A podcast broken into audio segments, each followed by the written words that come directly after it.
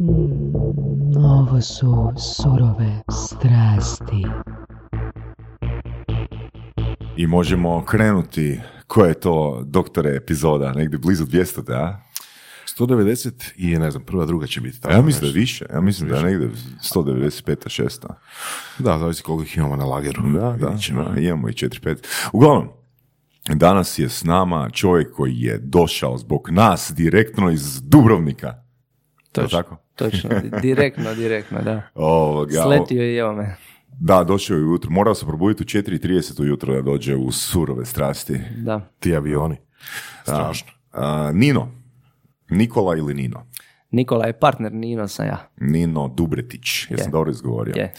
A, interesantno, onak kad gledaš a, koje firme imaju najbrži rast i ono vidiš hrpu poznatih firmi i naiđeš na neku firmu na trećem mjestu, mislim da je to bilo 2018. 17. Da. 2017. godine kao treća najbrže rastuća firma u Hrvatskoj, jesam dobro to rekao? Je, mi smo se isto iznenadili. Prije svega hvala vam na dobrodošlici i na gostovanju. Ovaj, što se tiče pitanja, e, je, 2017. s tim da se uzima u biti u obzir, se uzimalo zadnjih 4-5 godina ovaj, bio kriterij tih nekih parametara rasta. Nismo znali ni da nas netko promatra, ni da nas gleda, ali ovaj, kad vidiš da je Ikea na prvom mjestu, a mi na trećem, Bome. sami smo se zapitali ovaj, Nice, nice. gdje smo. Doduše, to je nekakva specifičnost kako smo mi rasli ili ovaj, na neki naš osjećaj da u biti često radimo i greške. Ovaj, pa jedna od tih uspjeha je u biti greška. A što se događa u našem poslu, kako smo mi posrednik, middleman, ovaj, mi smo ukupan iznos koji bi naplatili prikazivali u punom prihodu. Ovaj, što nas je dovelo do, do, do, do, do pozicije na kojoj jesmo, što Dobro. ni- nije netočno, ali nam je išlo u škinu što se kaže, ovaj, pa smo jako puno platili ovaj, turističke članarine, boravišne, ovaj, nije boravišne nego šuma i slično, gdje u biti sve se plaća po bruto prihodu. A, ovaj, bili smo dobri, ja sam rekao da smo da te pare dobro uložili u marketing, ovaj, jer smo dobili jeli, tu neku poziciju stvarno. Na temelju toga, jel? Pa na, gleda se ukupan prihod i rast.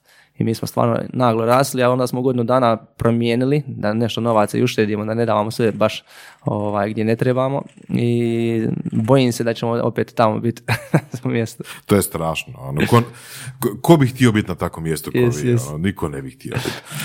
Kaže, Spasili smo šume ako ništa, evo, ovaj, ovo zeleno oko nas, Porez, na- naše, porez, naše. porez na zrak je uspješno plaćen. Yes, to, je, yes. to je najbitnije od svega. Kaže mi Bengeri, a, 2014. godina, Filipini, i kaže, u nekom onom malom otočiću sjedi i pije, valjda pivu ili nešto, i stol do njega čuje, mogli bi ovi biti Hrvati? I tak se se vas e, dvojica upoznali. Da. Ti si bio tamo, zaručio si se na Filipinima, jel? Da, e, stvarno je ta priča sa Bengerijem e, specifična. A, I ona kaže, ide priča dalje. Znači, Je.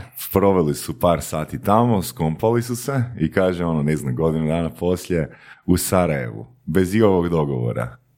Šta ponovo, a? Ponovno se vide. da. I na još jedno mjesto. I na? Tajlandu I na. Tajlandu. Pazi, zamisli, Filipini, Sarajevo, Tajland, ono, bez ikakvog dogovora Bi-. Ja sam To samo znači da pratite iste turističke oglase i stranice. Je, jel ali pazi, ni- e, u Tajlandu je bilo ovaj, na potpuno netipičnom, neturističkom mjestu gdje bi sad, ajmo reći, dođeš u Dubrovnik na stradum pa sretneš nekoga, naravno ako ste isto vrijeme tu da ćete se, ima mogućnosti da se sretnete, ali ovamo je bilo baš negdje nekako predgrađe, ja sam se vozio u onom tuk-tuku, ovaj, znao sam da je na Tajland, noć prije smo se mi čak i vidjeli na tom njegovom prvom službenom eventu, ovaj, e, njegove stranice, E, međutim, sutra dan svak svojim putem, mi se vozimo pola sata u tuk-tuku, milion ljudi na sve strane i ja ono gledam u gužu i ja vidim njega, ja ne mogu sam Ivane, ali sve on grada, predgrađa od koliko je, 8-10 milijuna ljudi, opet na njega naletim.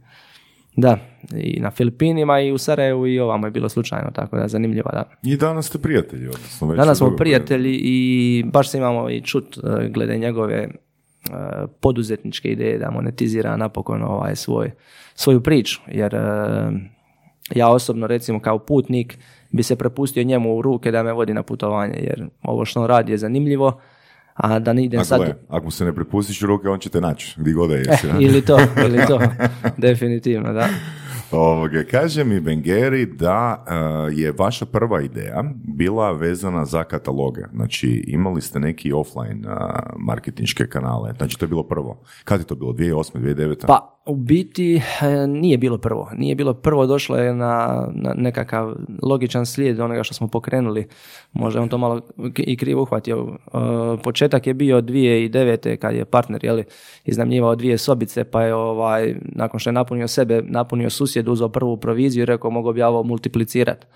I onda je ovaj, tražio s kim to pokrenuti i našao je mene koji je bio ovaj, daj me bilo gdje samo, završio fakultet, nisam bio ovisan da mi nešto sa novaca puno treba, jedem doma, spavam doma, ovaj, daj mi samo nešto da radim. I upustili smo se u to i maut maut e, smo rasli, znači dalje preporukom. E, nakon što smo imali prve apartmane pred prvu sezone, pala ideja za taj Što marketing. znači, što znači imali? Kao imali u... a, vi ste već, niste imali agenciju, ne? nego što, kak ste to radili? Ne, znači bilo je ono, ideja je znači digla bit, e, bit prodajna stranica. Ovaj, Ok. Malo prije što smo razgovarali mi ovdje. E, To još, on, onda to još nije bio direct booker, ili je? Je, od početka je bio Ok. Direct Booker jer smo tražili kako ćemo se zvati. Bilo je dilema između Dubrovnik Booker i Direct Booker. Pa smo ono, think out of the box, ono, amo izaći malo van okvira nekakvih i dat priliku ovom poslu možda jednog dana se razvije. Iako je bilo nerealno očekivati kad ne, ne znaš ni što pokrećeš jer u toj branši nisi si imao koga ugledat, nije bilo toga. Znači napraviš lokalnu domenu i ti si prodavač, ti si prva ruka i tu stvarno smo i mi krenuli sa tom idejom. Tad se živilo od toga. Ali Kad znači- kažeš prva ruka, znači da bi ljudi do- došli na vaš sajt, na vaš web i, uzeli apartmane koji su baš na njemu, koji su vaši. Tako je, tako je. Što je znači uzeli? bukirali, napravili rezervaciju. Mi smo bili, ajmo reći, imali ideju biti mali booking.com i svak lokalni je bio mali booking.com dok nije došao globalni booking.com. Airbnb, Expedia i oni su preuzeli tu ulogu, a mi smo u biti odmah u startu vidjevši šta se sprema, ovaj, prilagodili poslovanje i postali middleman, znači organizator privatnih iznajmljivača s tim da ni sami nismo znali što radimo. Evo recimo to je možda i neka poruka da zovemo se Direct Booker, kažem, radimo indirektne rezervacije, odnosno nisu naše. U početku ovaj, krenuli smo kao prodavači, a čovjeku kojem uzmeš apartman, kako da prodaš priču ako ti nisi prodavač. A opet smo u biti mu ukomponirali, ok, mi ćemo ti dovoditi rezervacije. Provizija ako je bila 15 booking.com, a mi smo radili za 10 tada, sad smo za 5, ali ovaj... Ok, čisto da možda slušateljima bude jasnije. Mhm. Ovak, ono što sam ja dobio od uh, Bengerije informaciju, znači da zapravo uh, iznajmljivač, da, da, da vi iznajmljivaču rješavate ogroman broj problema. Na primjer, netko ne mora ni fizički biti u Dubrovniku ili negdje drugdje gdje postoji direct booker, a vi ćete se brinuti o tom apartmanu i oko čišćenja, i oko potencijalnog prihvata gostiju, svega. I to za recimo dosta manju proviziju nego booking.com. Jesam to dobro ulovio, da ili ne? Pa, odgovor je ne i odlično je u biti što u pravilu jako teško ljudi u startu pohvata čime se mi bavimo.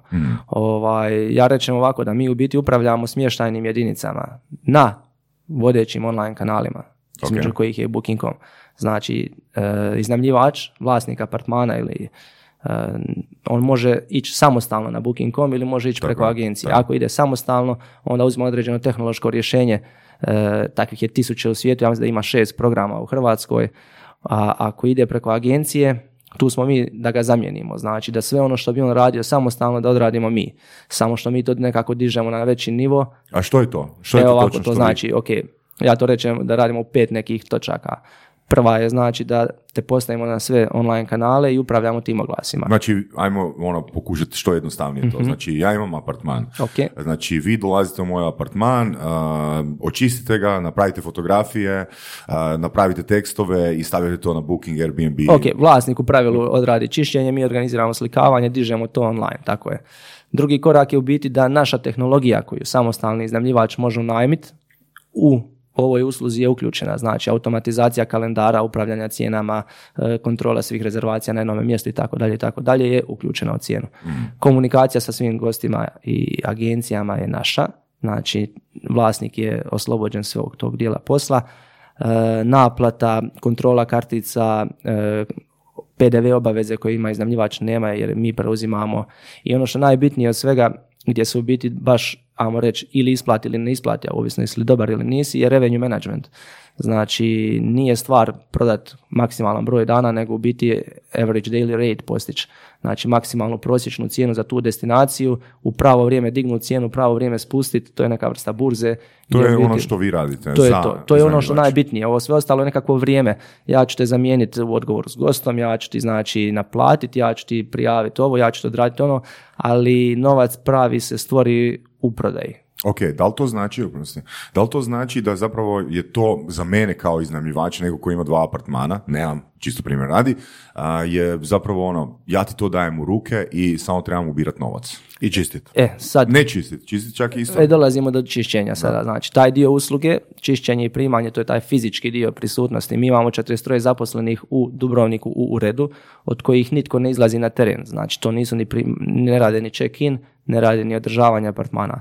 Taj dio usluge smo mi pokrenuli, negdje 2015. kad se pokazala potreba za tim, da bi nakon jedne godine rekli, ok, stani na loptu, ovaj, odnosi nas jednostavno e, previše vremena nam oduzima izaći na različite lokacije u različito vrijeme, gost kasni, nije očišćeno i tako dalje. Taj dio posla smo outsourcali, dali prijateljima koji danas drže agenciju. Oni su u biti pokrenuli, mislim pokrenuli, nastavili na naš posao, mi smo taj dio posla dali na outsource i koncentrirali se na razvoj tehnologije. Upravo da bi to tehnološko rješenje e, maksimalno digli na, na, veću razinu, da bi taj revenue management donosio više novaca. E, specifična stvar se dogodila odmah godinu poslije, gdje smo sa lokalnom konkurencijom u Dubrovniku koja je radila i prodaju i primanje i čišćenje, e, došli na jedan zajednički dogovor e, gdje smo e, i potpisali ugovor gdje smo mi preuzeli svu prodaju, a oni su skupa sa našim partnerom za primanje i čišćenje se spojili u zajedničku Wow, super. kompaniju i onda u biti sad mi držimo Dubrovnik na taj način da dvije ozbiljne velike firme jedni upravljaju prodajom i tu se maksimalno daju ne interesira nas uopće dio oko primanja i čišćenja, a oni se maksimalno daju u tu land service, znači da svaki gost je na- primljen kvalitetan apartman i da mu ništa ne fali. Super. Spomenuo si prije kad si pričao da je to jedna vrsta burze gdje se treba mijenjati cijena, da se treba prilagoditi svaki dan ili, ili svako neko vremena, da li treba dići cijenu, da treba spustiti cijenu. A, Znači, to radite vi. I kako onda imate dogovor sa iznajmljivačima, mislim, a, upravljate cijenom u njihovo ime? Jasno. E, kad smo pokretali ovaj posao, dobili smo jednu, ajmo reći, i savjet i preporuku, i, ali i upozorenje. Ja je zovem u pozitivnom kontekstu kletvu. Ovaj, jedan vlasnik turističke agencije koji je radio sa hotelima rekao je li vi znate u što se vi upuštate. Došli smo uzeti njegov apartman i odradili mu znači sve što smo trebali. On kaže, li vi znate u što se vi upuštate? Ako napravite posao od ovega, jel vi znate u što ste se upustili? Pa on, što smo se upustili? Kaže on, pa ja imam turističku agenciju i ja, ovo što vi radite u biti, ja prodavam hotele. Znači, on bukira hotele gdje on u biti je bio zastupnik za rusko tržište, tamo imao neke kontakte, pošao bi na sajam, dogovorio bi sa recimo nekakvom velikom hotelskom kompanijom a, lotmane, cijene, jedan put godišnje i on godinu dana ode negdje, proda nešto i miran. Jedan sastanak, kaže, imam jedne cijene, nema micanja, doviđenja. Kaže, ti ćeš imat, ako imaš 100 vlasnika, 100 sastanaka, ne jedan put godišnje, nego jedan put tjedno. E, x poziva, x mijenjanja cijena i tu je stvarno bio pravo. I to je najveći, onaj, neću reći, najveći izazov stvarno. Jer e, koliko vlasnika, toliko direktora, toliko politika prodaje, što je nekome vrhunski, drugi će reći ni slučajno nemoj to napraviti. Tako da baš je specifično se prilagodi svakom iznajmljivaču. Da li onda imate nekakav krovni ugovor za sve njih, pa kažete, ok, vi smijete mijenjati cijenu, cijene unutar, ne znam, 20%, ili je to opet dogovor sa svakim pojedinačno i svaki ima drugačije mišljenje i drugačije stajalište? Je, to je u biti, e, u ugovoru ne stavljamo baš odrednicu koliko posto smijemo mijenjati ili ne mijenjati, ali je preporuka za dobru prodaju, znači dat otvorene ruke, baš mi konkretno se vodimo sa 20% svom account menadžeru, koji u biti vrlo jednostavno dolazimo do brojke koja cijena prolazi, jer dodijelimo, upravo to sad radimo. Biću iskren 100% i reći da smo do sad bili loši u tome. E, ja i Nikola kad smo to pokrenuli, naš život je izgledao tako da si na mobitelu bio kontakt gostu, taksistu, vlasniku, svima znači. Zamisli kad ide reklamacija bilo kome, zove tebe. Kad je zadovoljan, zove tebe. Kad kasni, zove tebe. I sad u svom tom ludilu pokretanja posla ti nemaš vremena se bavi kvalitetom i mi bi jedino cijene mijenjali kad bi me vlasnik zvao da je prazan, pa bi je ja spustio. Mhm. E, sad smo došli na razinu da dodijelimo srodnike, ih mi zovemo, to su znači Simblings, slični apartmani lokacijom i kvalitetom, sustav izvlači znači ono što je prošlo svima, znači ne interesira me cijena koju netko traži, ako je uspio nju prodat, daje nazad u sustav i tebi koji imaš određene datume prazne, lijepimo prosječnu cijenu koju su tvoji konkurenti direktni konkurenti, ne širi, nego baš ono konkretni konkurenti uh, uspjeli prodati. Po lokaciji, veličini i tako dalje. Baš i po čak vanjskim ocjenama, jer velika razlika između ocjena čini i cijenu koju ćeš postići i onda ti ono ručno se dodijeli srodnik. Nije ono, znaš, veliki sustavi koji to rade pa ti dodijele cijeli grad pa sad eto stavi neku cijenu. Ne, ovdje praktički pratiš 5-10 susjeda što se kaže koji su ti direktna konkurencija i znači vrlo jednostavno uđeš u sustav, vidiš da ti je šesti mjesec prazan recimo 5 dana, stoji tvoja cijena 100, stoji preporučena 60, prodano njih 5 od 15, sve znaš šta ti raditi. Sad je drugi mjesec, Dubrovnik još ne treba spuštat, doće cijena prema 100. Možda neće na 100, ali pričekaj, znači savjet moj kao account menadžera tebi je pričekaj, nemoj još ići na 60, doće vrijeme za 80, 90 ili 100. I tako se znači na tjednoj, dvotjednoj bazi znači kontrolira svakoga i tu se izlači taj maksimum. A, ko kontrolira svakoga? Sustav? A, Sustav kontrolira s tim da u biti account menadžer je onaj koji mora na kraju prodati Iskomunicirati. iskomunicirati. Jer iznajmljivači u biti ne dozvoljavamo im mijenjanje cijena 365 dana jer bi bio Eldorado. E da, da onda iznajmljivač sam može ući u sustav i promijeniti cijenu. Ta može ući u sustav, ali ne davamo opciju da promijeni cijenu. Misli, možemo ju aktivirati, mi misli smo, ali u biti kroz savjetovanje sa account menadžerima došli smo do zaključka da ovaj, bi bio Eldorado, kako kažu, ovaj, ne bi više znao ko je šta dignuo, je li se zafrkao, nije. Uh, onda bi oni bili account menadžeri, onda u biti ne bi mi trebali taj dio posla raditi. Da, dobro, znači vi ste middleman koji zapravo nudite uslugu optimizacije pro- prodaje. Točno, Da. točno. A, u Dubrovniku kažeš, ok, a, tvoj savjet je recimo da se pričeka, da se ne spušta cijena, da će se dići cijena recimo do, do 100. Ono što si rekao U ovom primjeru U ovom konkretno. To je čisto primjer. A, da li imate onda ideje ši- širiti se dalje i što onda sa takvim znanjem? Jer što si rekao, znači, zahtjeva jako veliko lokalno znanje kako funkcionira turizam u Dubrovniku. A, to sigurno znate godinama ste tamo i jednostavno znate da će se to, ta cijena postići i da je to tako. Jel? Sad kad bi se širili negdje dalje, bi bili uvjetno rečeno stranci, jel? ne bi znali kako imate, lokalno tržište imate, imate franšize, jel tako? Da, a u biti to je odlično pitanje. Ta ovaj, lokalna prisutnost je iznimno bitna, ne samo zbog pogađanja cijene, nego i zbog e, e, osjećaja fizičkog odnosa između iznajmljivača i svog account menadžera, to povjerenje, dao sam ti apartman, ti ćeš mi ga prodava. Pojavili su se od 2014. 15. e, modeli slični ovakvi po Europi gdje su stvarno direktori iz Bookinga i Expedia se udružili, napravili su ovaj sličan model, ali ga oni iz Pariza upravljaju. I ti da bi u biti svoj apartman dao nekome iz Pariza da upravlja, trebaš stvarno ima povjerenje u njega što trenutno baš i nemaš. E, puno je lakše imati krenuti iz lokalne prisutnosti, pa čak i kad imaš lokalnu prisutnost, onda ti je lakše organizirati lokalnoga, lokalnu osobu za primit goste za održati apartman. Mi smo otvorili e, bili Split i Crnu Goru kao dva testna modela, jedan partnerski, jedan kao baš mi.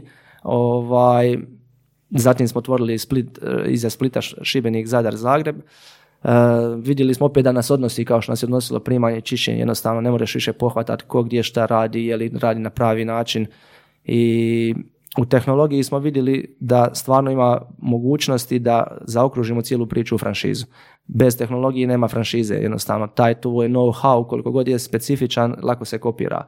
Tehnologiju i taj know-how sa Direct Booker brandom i podrškom koju dajemo smo zaokružili u franšizu i trenutno su na današnji dan 22 franšize u 7 zemalja.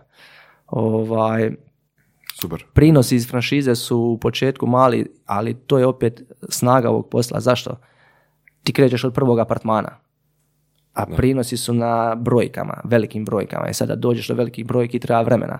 Ali to je snaga ovog poslovanja jer u biti tebi kad ode jedan iznajmljivač ili deset njih, jer će prestati iznajmljivati, ide na dugoročni najam ili će sam nastaviti voditi, ti dalje imaš zidine koje su čvrste. Znači nije kao u recimo konkretnom primjeru agencije koja je dogovorila sa hotelom, znači prodaju je sad hotel je našla drugu agenciju i ti ideš i 100% u nula. Znači nema opasnosti od brzoga pada jer gradiš kamen po kamen, ali u biti se ona posao je čvrst. Da li je ideja za franšizom došla djelomično iz razloga što si imao iskustva sa piramidalnim sustavima u prošlosti? E, da. Nije, ali bi mi bila logična. Ovaj, piramidalni sustav. Pa, moj, moj nekakav temperament je nekako, ajmo reći, e, otvorenog tipa. Ja u biti kad su došli piramidalni sustavi sam bio cijeli daj, gdje treba dati pare, samo volim preporuku. Neki dan sam bio, ovaj, samo sekund da se sjetim gdje sam bio. Neko me pitao za preporuku. Aha, evo sad ću vam reći. Cepter. Znači, želim, želim na- pročistiti vodu. Ulazim u novi stan, još sam postanar i sad sam gledao neka takva rješenja da mi čistu vodu. I sad Cepter se poka- pokazao kao jedan od njih i usput mi gospođa nudi ovaj, e, neke popuste na preporuke, ovo ono. A ja kažem, ja te sad u ovom trenutku ne mogu nikome preporučiti, ali kad ja uzmem tvoj proizvod, a ako bude dobar, E, ja ću ti biti najbolji preporučitelj igdje. Nećeš me ti ni moliti ni ništa, ja sam takav. Em, mene žena u biti zatvori u drugu sobu, što se kaže kad zagrizem za nešto, samo o tome pričam. E, u recimo život, ovaj, u osiguranju u Grave, ja sam bio ovaj, nakon fakulteta radio, kad sam prihvatio proizvod kao što sam prihvatio životno osiguranje, bio sam jedan od boljih prodavača životnog osiguranja. A momak sa 24 godine koji je dobio zdravo za gotovo krov nad glavom kod roditelja do duše, nisam mogao nikako doživjeti tu osiguranje imovine. I ne bi ga mogao prodati, da, da me ovaj moli da mu prodam, ja nisam znao kako mu ga prodati. I to je ono, kad u nešto vjerujem, onda stvarno sam, ajmo reći, dobar u tome, ali ako nešto ne, ne ide, onda ne ide, jednostavno ga držim sa strane. U kakvim si to e, piramidalnim sustavima bio? mislim da se zvalo Telme ili nešto, nemam Dobro. pojma. Um, Bile su neke ideje za um, mobitel koji će, mreža koja će pokrivati cijeli svijet i nešto tada revolucionarno u to A, vrijeme. čak se sjećam toga, čak E, se sjećam ne znam je li zaživjelo na kraju ovaj, ali brzo je to pošlo. Da, nekako mislim da nije, nije baš popularno. Ah, e, a generalno, ovaj, dobra priča. Koliko si investirao? Koliko si investirao vremena u to? u, tada u to. Mm. Mislim da je bilo 3000 kuna i jedno 10-15 prijatelja koji me poslalo onu stvar, ovaj, jer sam im prodao priču koju sam sam stvarno vjerovao. Koja je pozitivna stvar koju si naučio iz toga? Pa, ajmo reći da sam dobar ovaj, e, Dobar je rješavatelj prijatelja. Umijeće uvjeravanja da mi je bolja stvar ovaj, koja ide. Ali, Prodavač, prodavač. Prodavač je, ali piramidalni sustav kao takav je dobar za manji dio. Zašto? Možda za one koji su prvi ušli unutra dokle to traje. Pa jasno, da, da. Zato su i nastali, zato i nastaju i dalje. Tako je, tako je. A, kad pričamo o franšizama, koliko zapravo treba biti veliki onda franšizer, odnosno koliko recimo jedinica treba imati da bi se isplatio u ovakvom biznisu kao što je vaš? Da, mi trenutno imamo ovaj 3,5 tisuće e, smještajnih jedinica kao vlasnici, a franšizeri isto toliko, znači 3,5 tisuće smještajnih jedinica. Mi računamo oko 100 franšizera da nam treba, a trenutno smo na 22, e, da bi u biti s vremenom, ovi će neki već biti u četvrtoj, petoj godini kad počinju doprinositi tamo reći cijeloj priči. Franšiza je stvarno povoljna jer kad uzmeš u obzir da ti ideš recimo konkretno recimo uzmeš 10 apartmana u nekom području i sad ćeš ih ti sam voditi. Tebi treba tehnologija. Da unajmiš tu tehnologiju, trebaš mjesečno plaćati za sve te jedinice, a znanje nemaš. E sad, naša franšiza jeftinije košta od te tehnologije, a u sebi ima tehnologiju, znanje, već brand koji u biti kad ti prvi sastanak radiš, e, ti se moraš predstaviti kao netko. E sad, da li si netko koji je po- pokrenuo ili si već nekakav regionalni ili veći brand, velika je stvar za akviziciju. To je ono što smo govorili, povjerenje. Kome ćeš dati povjerenje? Nekome koji je iskusan ili ko kreće u ovom da, poslu. da, Da. da, da, da. Ali kako je, zapravo, kak je zapravo došla ideja za franšizu? Je li to onak bilo čisto... Rasterećenje. Ne, ne, netko, je, netko je onak rekao, e, vi bi mogli prodavati franšize. Ili, e, ja bih htio uzeti vašu franšizu. Ne, Ili, ne, rasterećenje je bio osnovni motiv. Ovaj. Tražili smo način kako da se fokusiramo, da nam ne pada kvaliteta posla od core biznisa, što mi zovemo u Dubrovniku. franšiza je rasterećenje, Voras. Aha. Da, manje je više, ono, kad kažu to je franšiza. Jer u biti ona kao uspješan model može dobra biti što se tiče e, financijski, ali evo recimo mi da ostanemo na 22 franšize, e, pitanje je uopće koliko to financijski isplativo. Aha. Ali šira priča, duži projekt ima smisla. I konkretno u, u ovoj branši, ovaj, to se zove property management e, branša, netipična je. Znači, manje od 2%, e, 20 najvećih igrača na svijetu drži manje od 2% tržišta. Uzmeš osiguravajuće kuće, 20 najvećih drži 70-80 bubam, ali tu je ono, većina banke, e, auto kuće 20 najvećih, koliko drže. Ovdje, zbog te lokalne prisutnosti je jako teško i sad se recimo u našoj branši događa konsolidacija vacation rentalsa, property management branše gdje u biti pojavili su se veliki brendovi, odnosno imaju zaleđa u fondovima koji u biti gledaju na koji način to okupiti uh, na, na, na, na, većoj razini. I u biti mi tu gledamo našu priliku sa franšizom jer puno lakše je našu franšizu prodat sad ću opet bubnu Bangladeš ako iza tebe stoji globalni brand nego ako si ti opet ovdje neki regionalni. A, kako ste stvarali manual, odnosno koji su vam bili koraci nakon što ste odlučili da ćete napraviti franšizu? Jeste uzeli konzulting, recimo. Andrija, Andrija Čolak ima Je. a, svoj Je, Andrija je sad otvorio, Andrija je sad otvorio, u biti smo uzeli franšiznog kon- konzultanta ovdje u Zagrebu, pa smo uzeli i u Beogradu.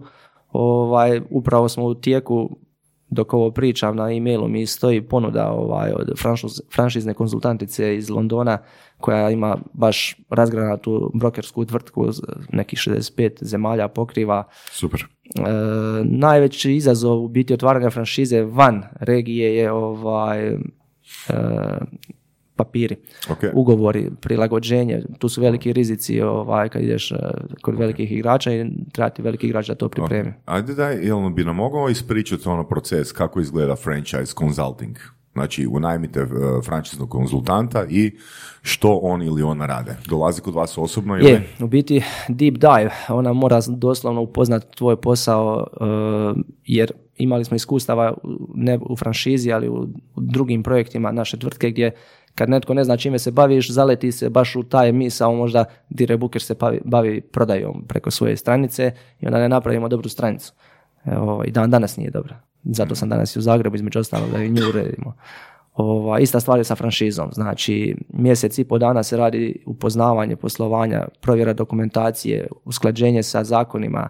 Znači, to je taj neki prvi dio gdje oni prvo provjeravaju uopće što i kako ti radiš i koje su tu prilike, gaps, znači gdje su znači nedostaci, što treba unaprijediti, da bi ona rekla, ok, ako napravimo to, to, to i to, mi možemo s ovim ići na daljne korake. A onda u biti ovisno koje tržište otvaraš, prilagođavaš ga zakonima.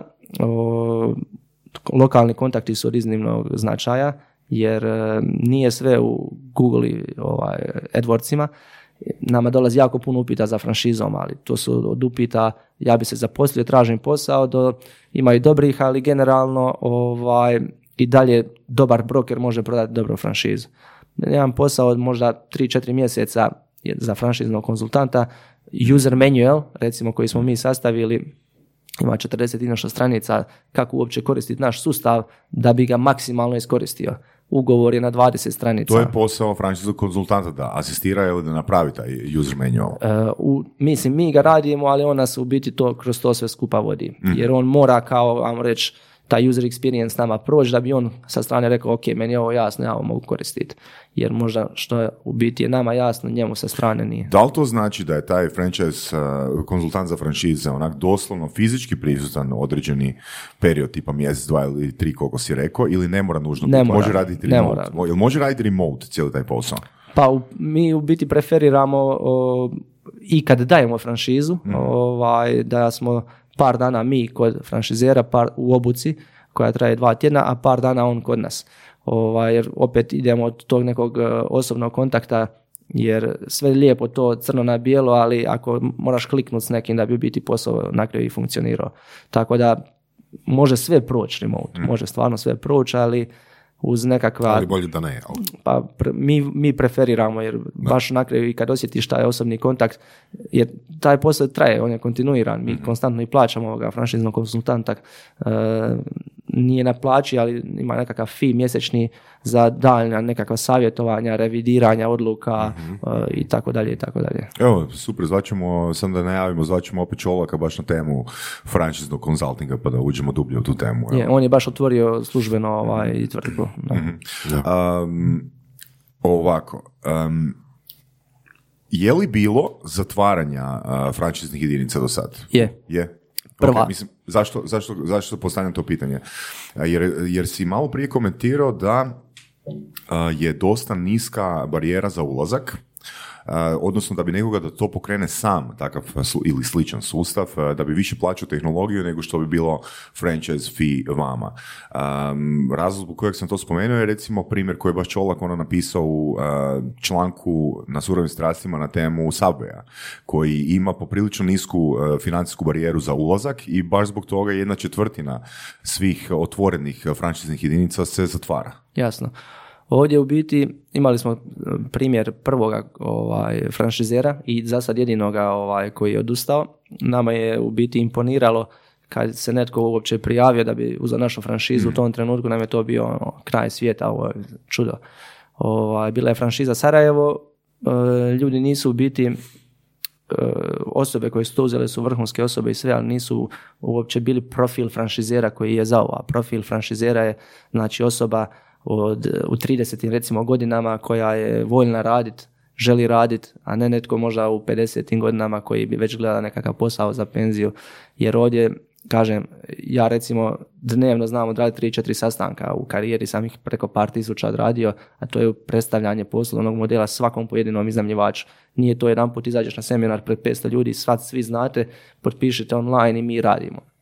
Znači posao ide od prvog prema drugom i tako dalje. Tako da prva je takva bila, a zašto u biti za, mislim da ne odlaze?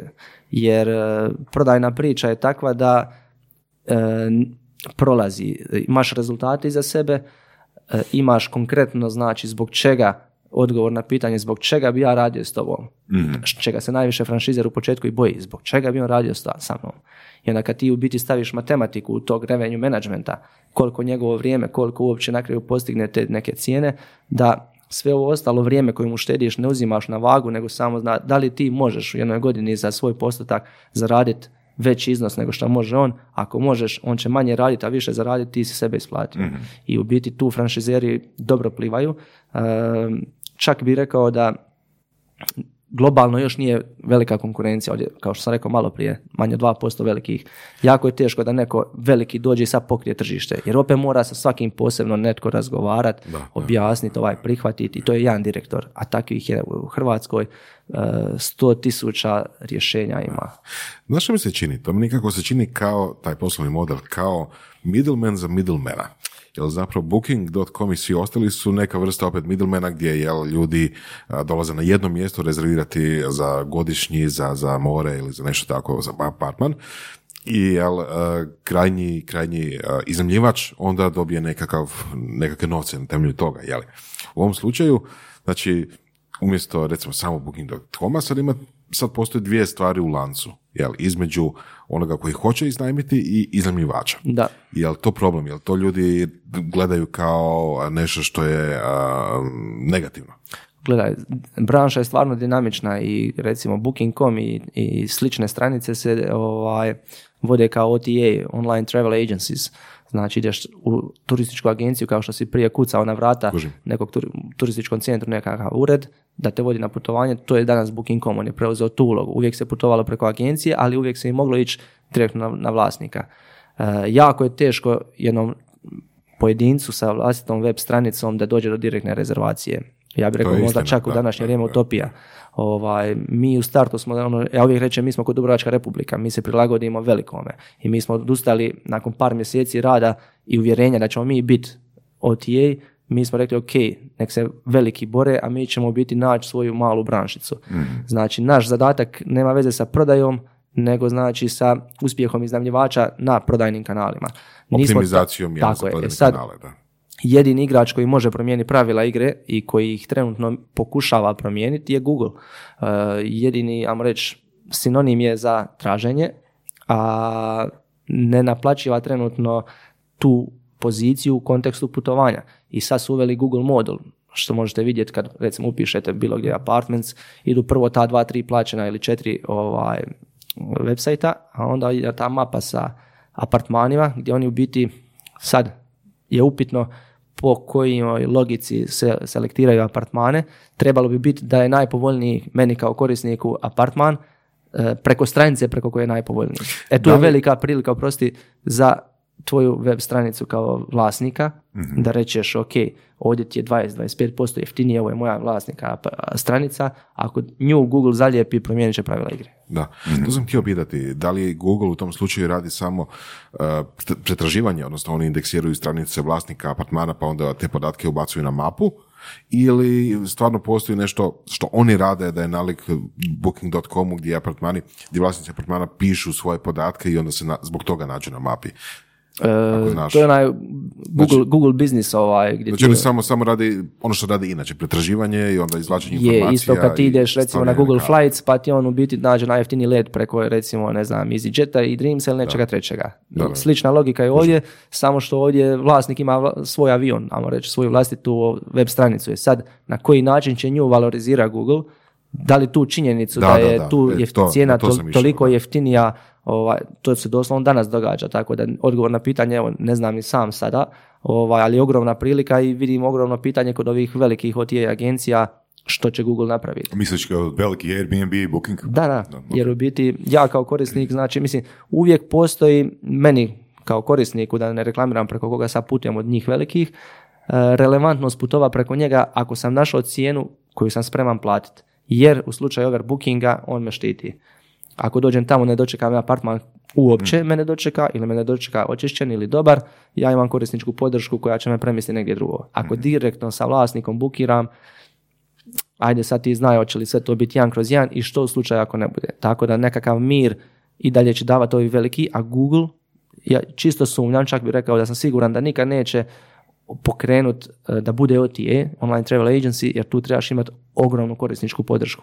Znači, gosti zovu, iznajmljivači zovu i sad on je tu samo jedan distributer, znači ovaj ti jeftiniji, ovaj ti jeftiniji, ovaj ti jeftiniji. Ali ja kao gost putujem preko onega preko kojeg sam miran. A ima jako puno gostiju koji će tražiti gdje je jeftinije. Da. Odnosno Google uzima samo onaj najjednostavniji dio a, problema. Tako je, tako je. I ono što se kaže, možda manje je, ali slađe I, i njemu. Da. Znači, uh, Google bi potencijalno mogao biti Booking.com za siromašne. Do, dobra, dobra izjava, da. da. Moguće. E, ba- baš je veliko pitanje u kojem smjeru će ići. Pratim ovaj, sve te ovaj, i njihove ove predstavnike i slično. Uh, svi postavljaju ista pitanja, nigdje odgovora. Što će biti ako ovo, što će biti ako ono. Pad recimo TripAdvisora je se nekakav zabilježi ogroman. Zašto? Zato što je ovaj već stavio i, i, i e, izlete na Google modul. Znači sad ti direktno dolaziš do pružatelja usluga u Zagrebu recimo nekog izleta, ne ide više preko možda TripAdvisora ili nečega. Zašto? Zato što je na Google modulu izašao on direktno. Tako da ono, mijenja pravila igre, dokle će ih i koliko promijeni, to će biti zanimljivo.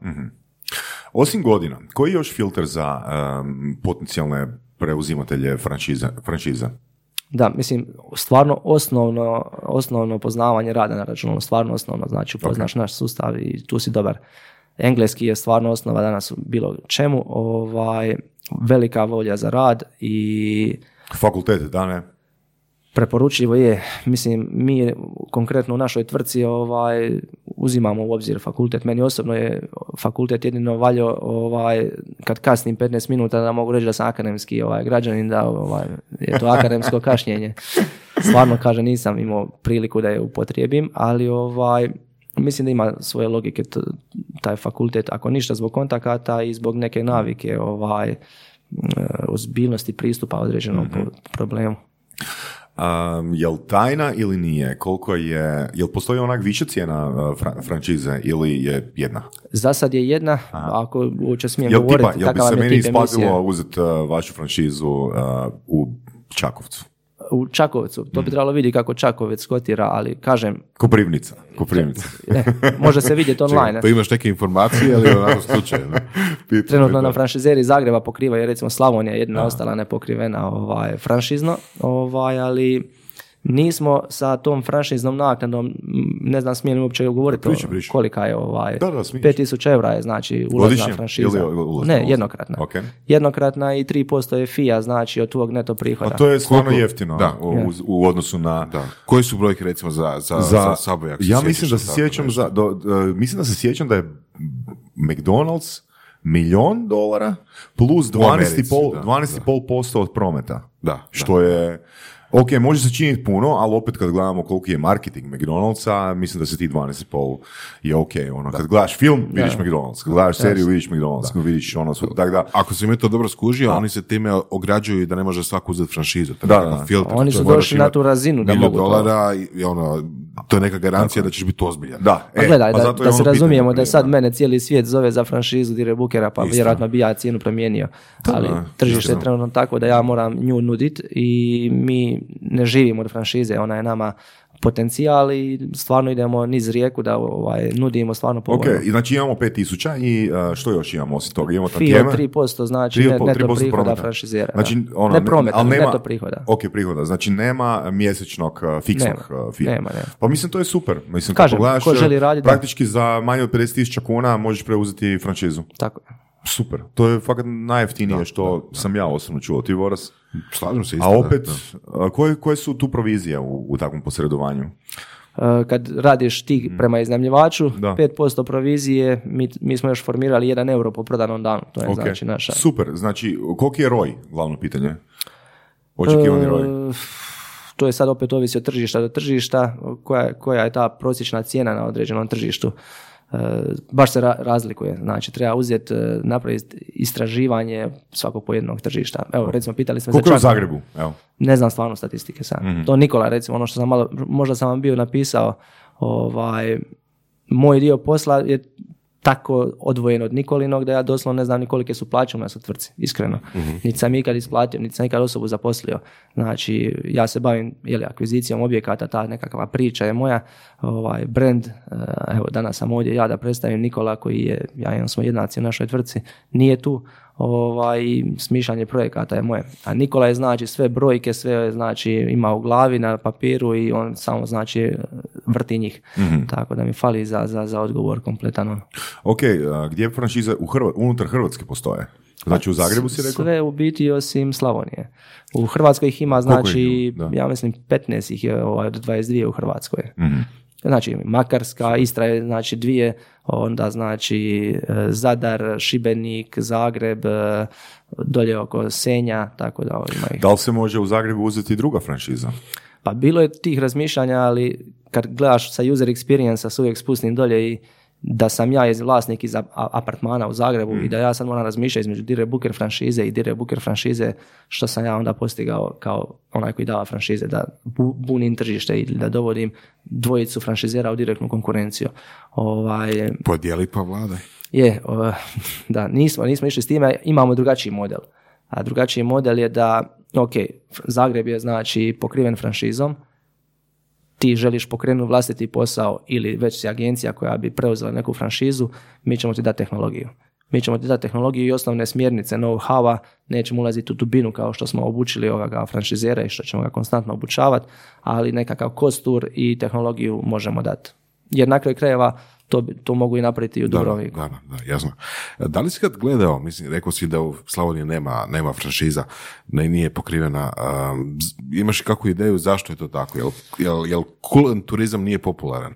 Pa, ovaj, mislim da u Slavoniji stvarno leži velik potencijal, ne sad da nešto bubamo Dobro. Slavonija, Slavonija ono, pa svi nešto govore, a ne pokreće se. Čak mislim da se i Da, pokreće, da, mislim da, da, su se i turističke zajednice udružile u klaster, koliko sam popratio, da mogu skupa nastupat, jer možda meni u Dubrovniku e, Vinkovci kao Vinkovci nisu atraktivni, ali da ja znam da mogu smisleno posjetiti cijelu Slavoniju i da mi jedan oglas nastupa, a ne malo Vinkovaca, malo Vukovara, malo Osijeka, ovaj, mi se izgubi u cijeloj toj masi. I onda ako dolazi Slavonija meni na, na, na, na dlanu e, i posjeti Slavoniju i svi mi skupa stojimo iza tega, znači kao nekakvi gradovi u Slavoniji koji skupa nastupaju, onda ima smisla. I tu leži velik, velik potencijal. I tu će se onda i više ot- otvarati ovaj, e, prostora i za turističke franšize i tako dalje. Ja, to mi se čini kao dobar savjet. Mhm. Da. Znači, okrupnjavanje, odnosno barem suradnja, ako ništa drugo. Je, pa meni ova, imao sam iskustvo, odnosno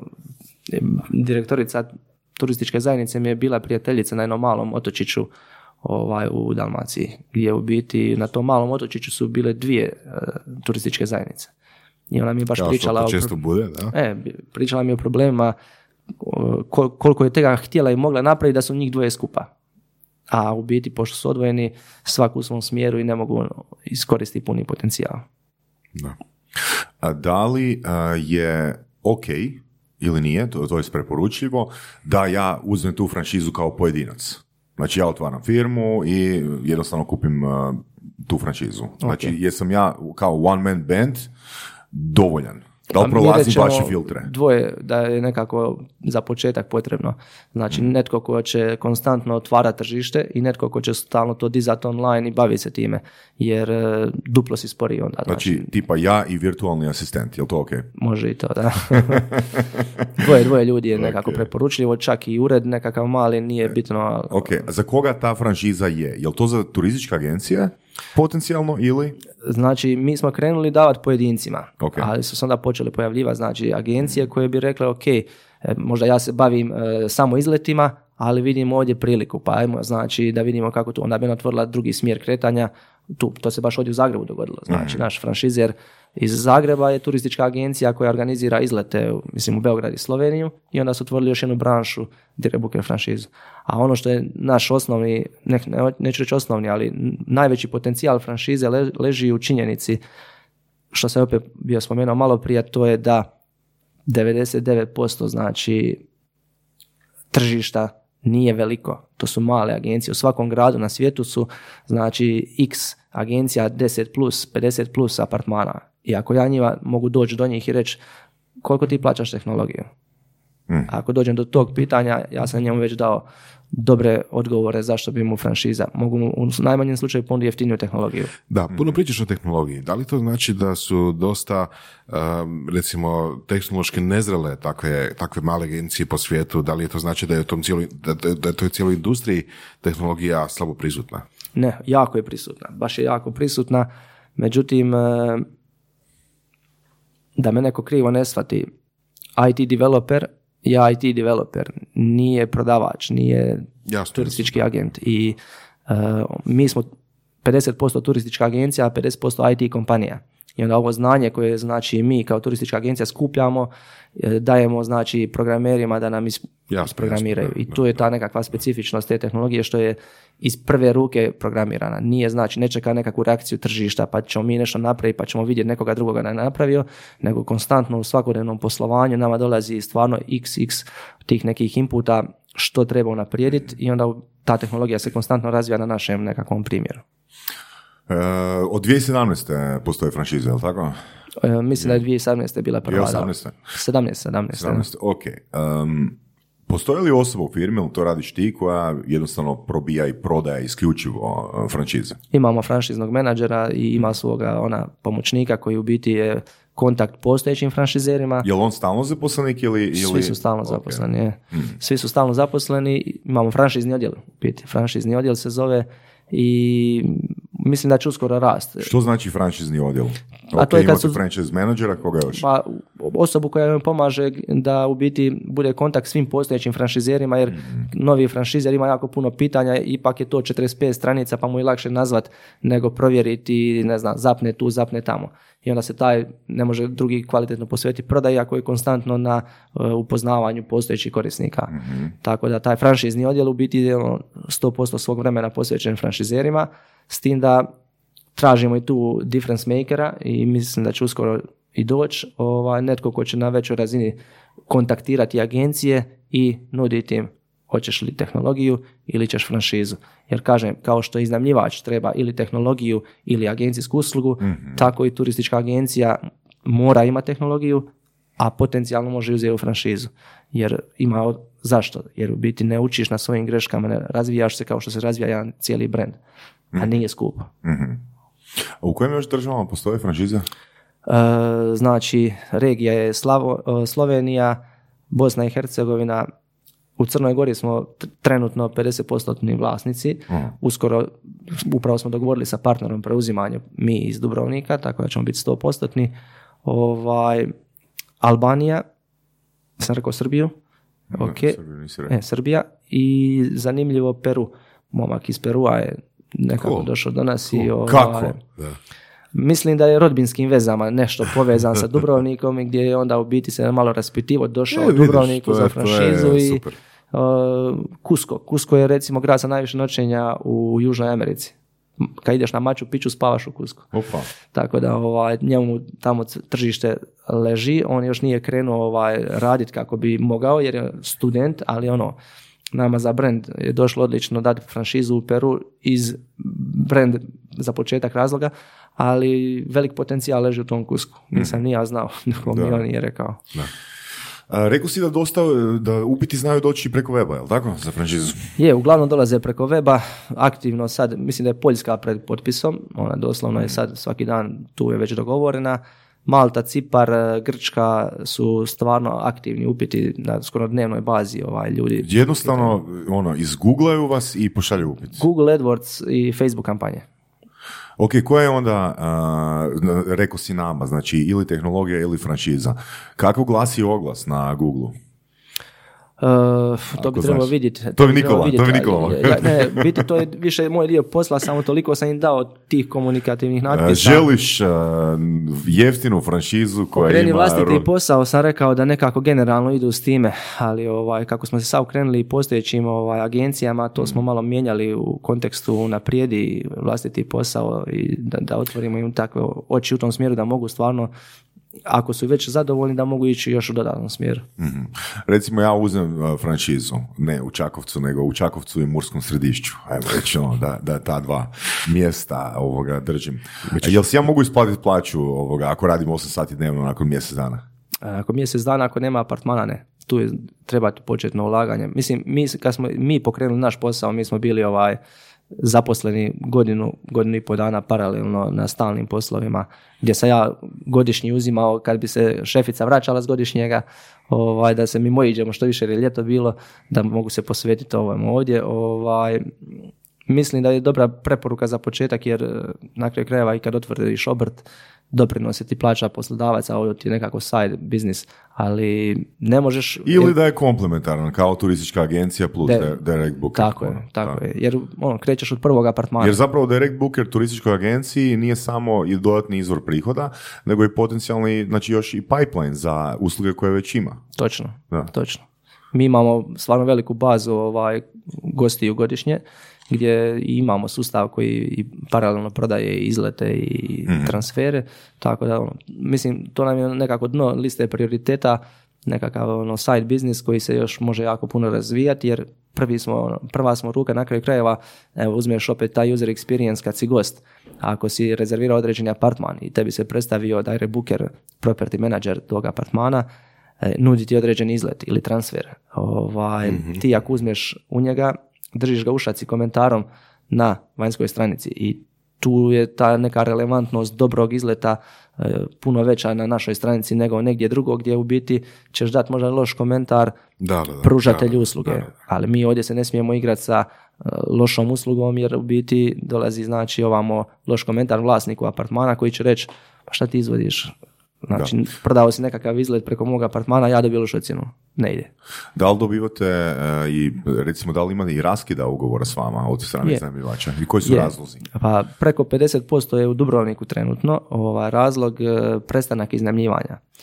Stvarno se tržište mijenja, ovaj, dolaze novi e, ovi apartmani i onda ovi manji računica u Dubrovniku trenutno najam stana je 3,5 tisuće kuna. To je standardna cijena ako misliš uzeti stan u Dubrovniku za mjesečni najam.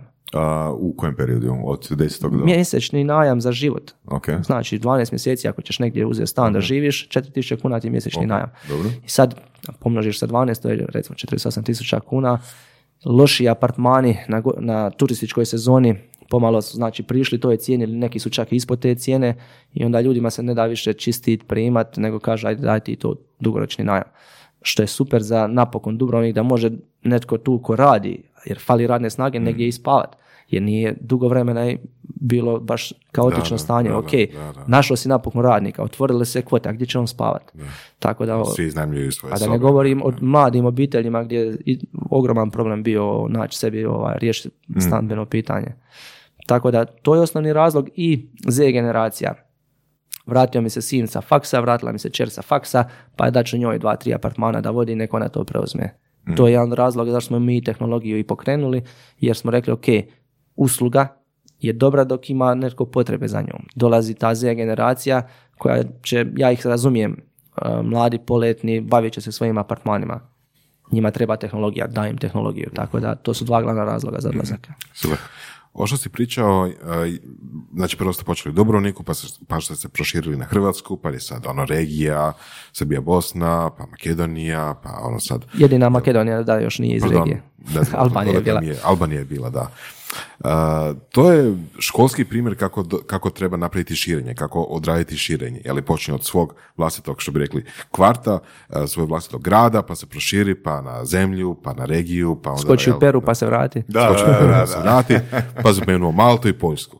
A, kako ti to vidiš, da li je to širenje sporo, brzo i kakvi su planovi za širenje recimo na zapadnu Europu i ono, Pa ostatak je, svijeta? mislim, širenje je trenutno zdravo, što je najbitnije.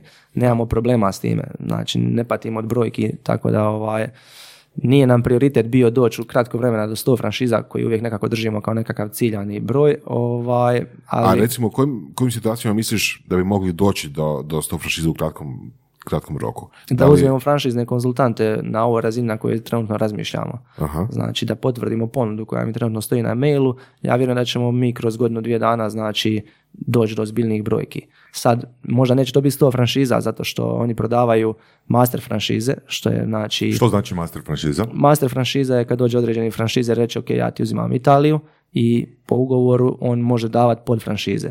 Znači, u tom kontekstu možda nećemo imati 100 franšiza, pa nego ćemo imati 60 franšiza i 40 pod franšiza, bubam. Ali, ajmo reći, da, da. 100 različitih tvrtki koje e, rade pod Direct Booker brandom bi mogli kad bi radili s takvim igračima. Što vam trenutno ograničava rast? Novac. E, Jeste tražili investicije? Pa imamo, to je jedan od mojih projekata koji, na kojima ja radim, znači na- razne načine i dolazili su ljudi iz eh, UK-a, znači kao potencijalni investitori gdje smo se zahvalili, nismo ni bili spremni, niti smo, mm, ajmo reći, uopće u toj fazi bili.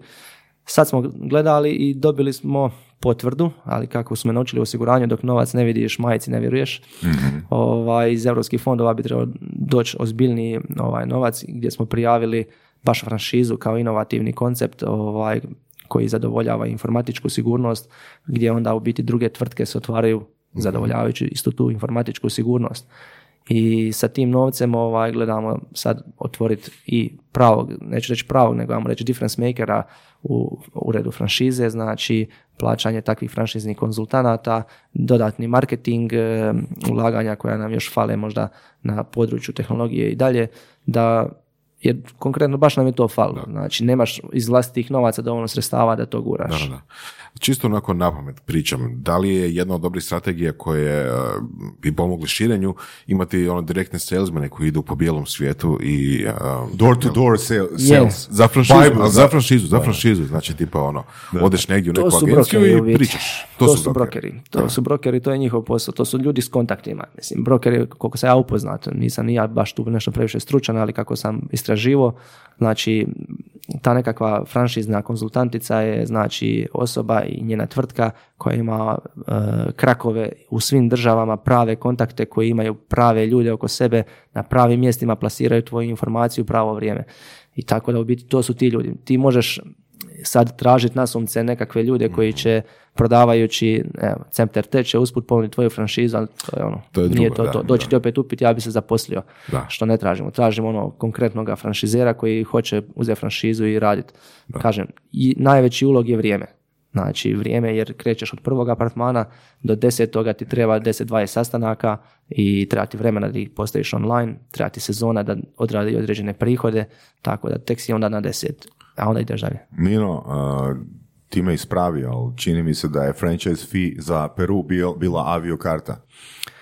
Ma mislim da je o, bila obiteljska veza gdje je on spojio ugodno sa korisnim, gdje je posjetio ili sestru ili nekoga ko se o, udo u Dubrovnik. Ovaj, tako da je u biti spojen ugodno sa korisnim, ali mislim da čak je ima određene beneficije kao franšizera. Jer nema razloga da mi, mislim na kraju krajeva on trenutno ne vodi nego nešto malo apartmana, nama je, drži se ti? Perua, Da. ovaj, doće tvoje vrijeme. Momak studira, on je sad prikraj, baš smo neki dan imali razgovor, ja i on, baš me postavio ono prava, prva konkretna pitanja, ok, imam prve sastanke, šta da mu rečem, eh, on će mene pitat eh, za moju uslugu, šta da mu rečem, zašto on mora raditi sa mnom kao on može sam. To mi je najdraže pitanje, jer u biti ono, eh, kad naučiš odgovor na to pitanje, ti si spreman raditi taj posao. Dok to ne naučiš, Da. znači, To vrijedi za bilo koju franšizu, jel da? a ja vjerujem sad, ne znam kako je sa sendvičima i to ako ih otvoriš, ili se Pa isto je prodavaju sami po sebi. da li bi, da li bi otvorio sendvičar, sendvič bar sam ili bi jel, uzeo franšizu od nekoga, odnosno radio sa franšizerom. Znači, u- Da, da. čini mi se dosta često Da, pitanje. pričao sam s Andrijom, ovaj, ima tu isto odgovora zašto uzeti franšizu, ovaj, ali konkretno sam mislio zašto, kako da franšizer odgovori kupcu. Da. Smo kraj, E, da. ali ovaj, što se tiče franšize, da, vjerujem i Andrija isto rekao ovaj, da ima više odgovora na pitanje zašto uze provjeren brend. Da.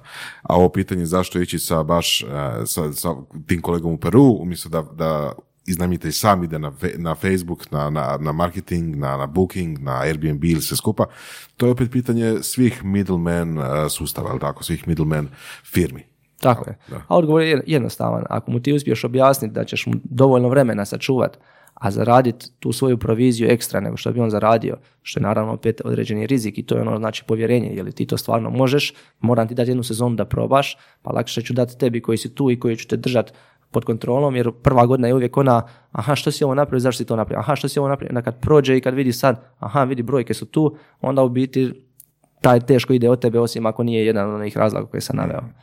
u uh, tom manualu koji franšizeri dobivaju, znači postoje, postoje ovoga koraci kako upravljati sa, kako se, kako upravljati ovoga, odnosno kako se snaći u sustavu, postoje i marketinški, postoje i sales koraci, jel da? Tako je, tako je. Ok, a, znači što, što je prvo što osoba treba napraviti kad u novom gradu ili u novoj državi uzme? Mislim, neće ići door to door sales ili hoće? Ili će prvo marketingirati to? Pa prvo će marketingirati, Kako? znači Facebook, Google kampanje nama prolaze odlično, znači stvarno imamo jako puno upita, branša je u svijetu koja konstantno raste, znači u Europi sam čuo brojku od 24 milijuna smještanih jedinica, a unazad 10 godina je to bilo ono simbolično. Ja kad sam kao student dolazio u Zagreb, pa nisam mogao naći smještaj, nego bi u Dubrovačkom vjesniku jedan gospodin iz Zagreba se dosjetio i rekao, ok, tamo negdje kraj kružnog toka imamo par apartmana, pa bi stavio i svi, svi smo spavali u njega jer nije bilo online naći.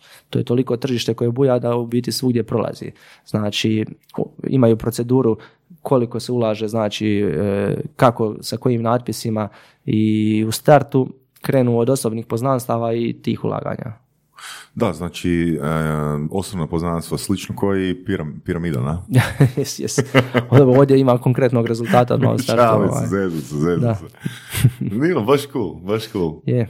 Ovoga, uz to, e, jedna od tvojih prvih investicija ili odluka je bila da investiraš u a, kuću od svog djeda, je li tako? Je, u biti... Iz kuću iz 1000 iz šest- 17. stoljeća. Je? 1665. sam kasnije shvatio da je dvije godine prije velikog potresa u Dubrovniku. Ovaj, bilo je pitanje, e, kuća je ostala sama, napuštena, a turizam se razvijao i od Mm. To je 2010. bilo? Od 2010. sam nekako počeo razmišljati o tome. Ovaj, ukazala se prilika, mislim prilika je bila, turizam se razvija.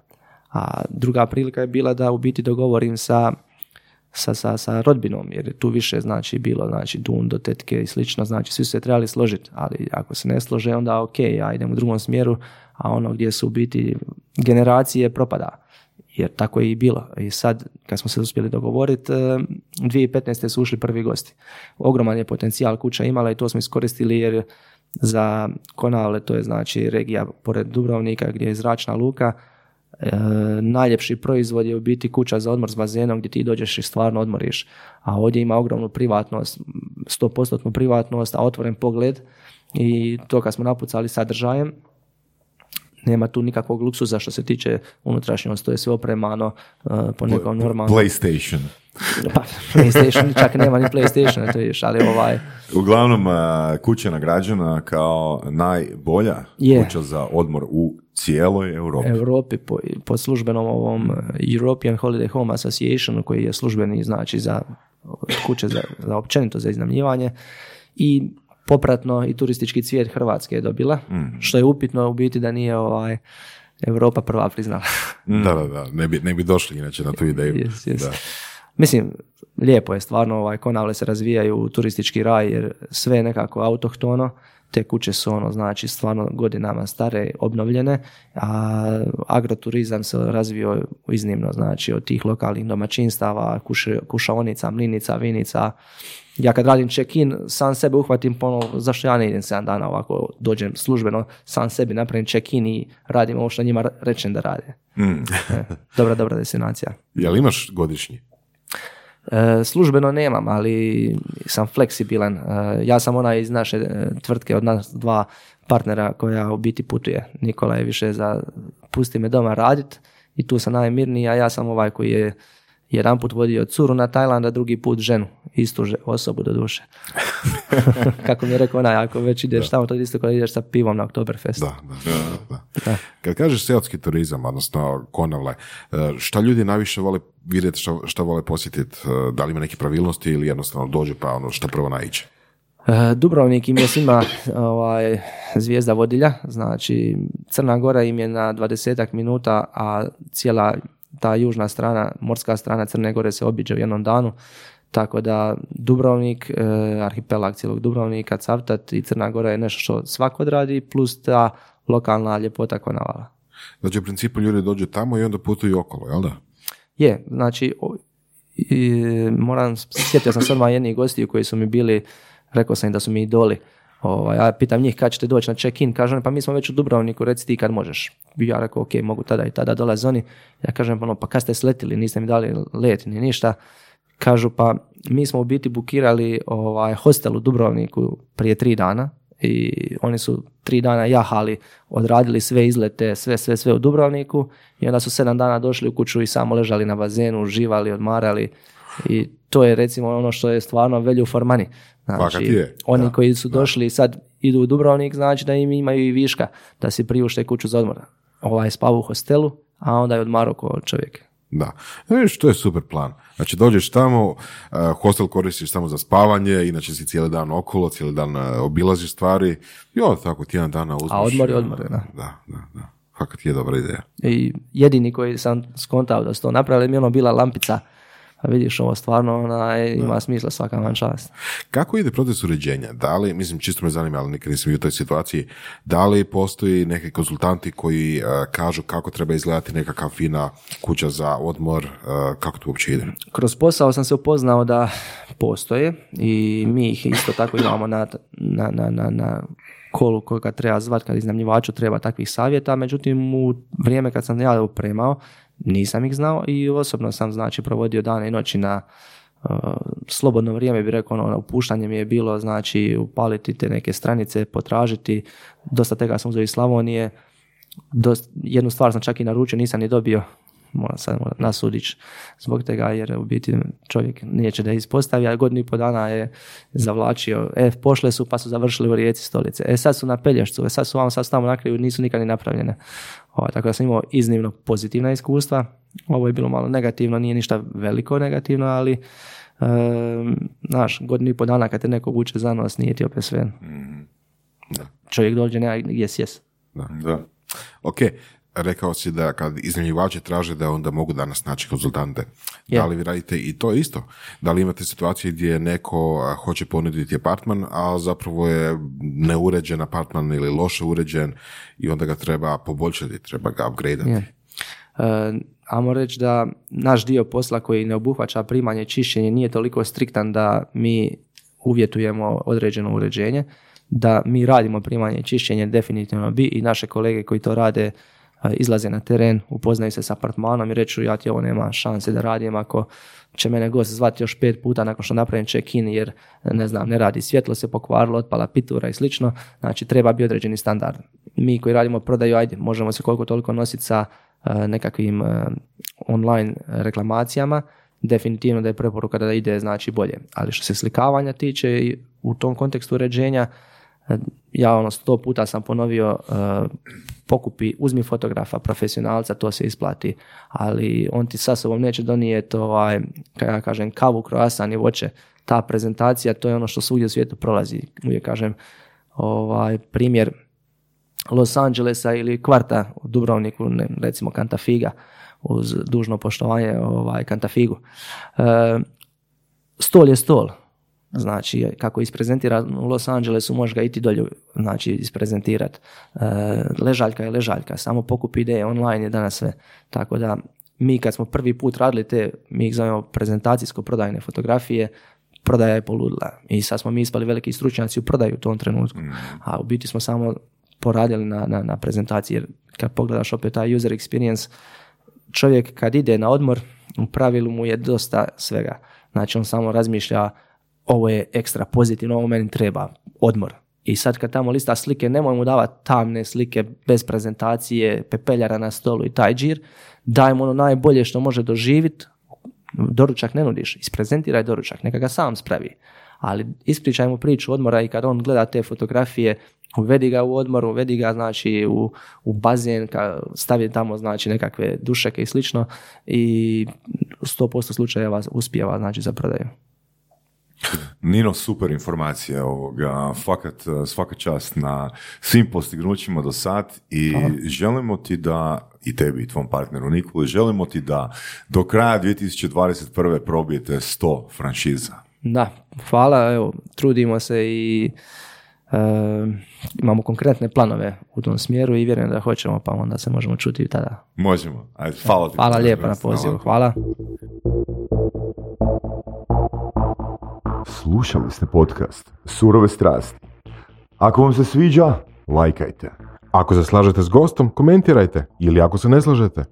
Ako imate pitanja za ovog ili druge goste, pišite nam u komentarima. Šarite nas prijateljima sa sljedećim interesima i čujemo se u sljedećoj epizodi.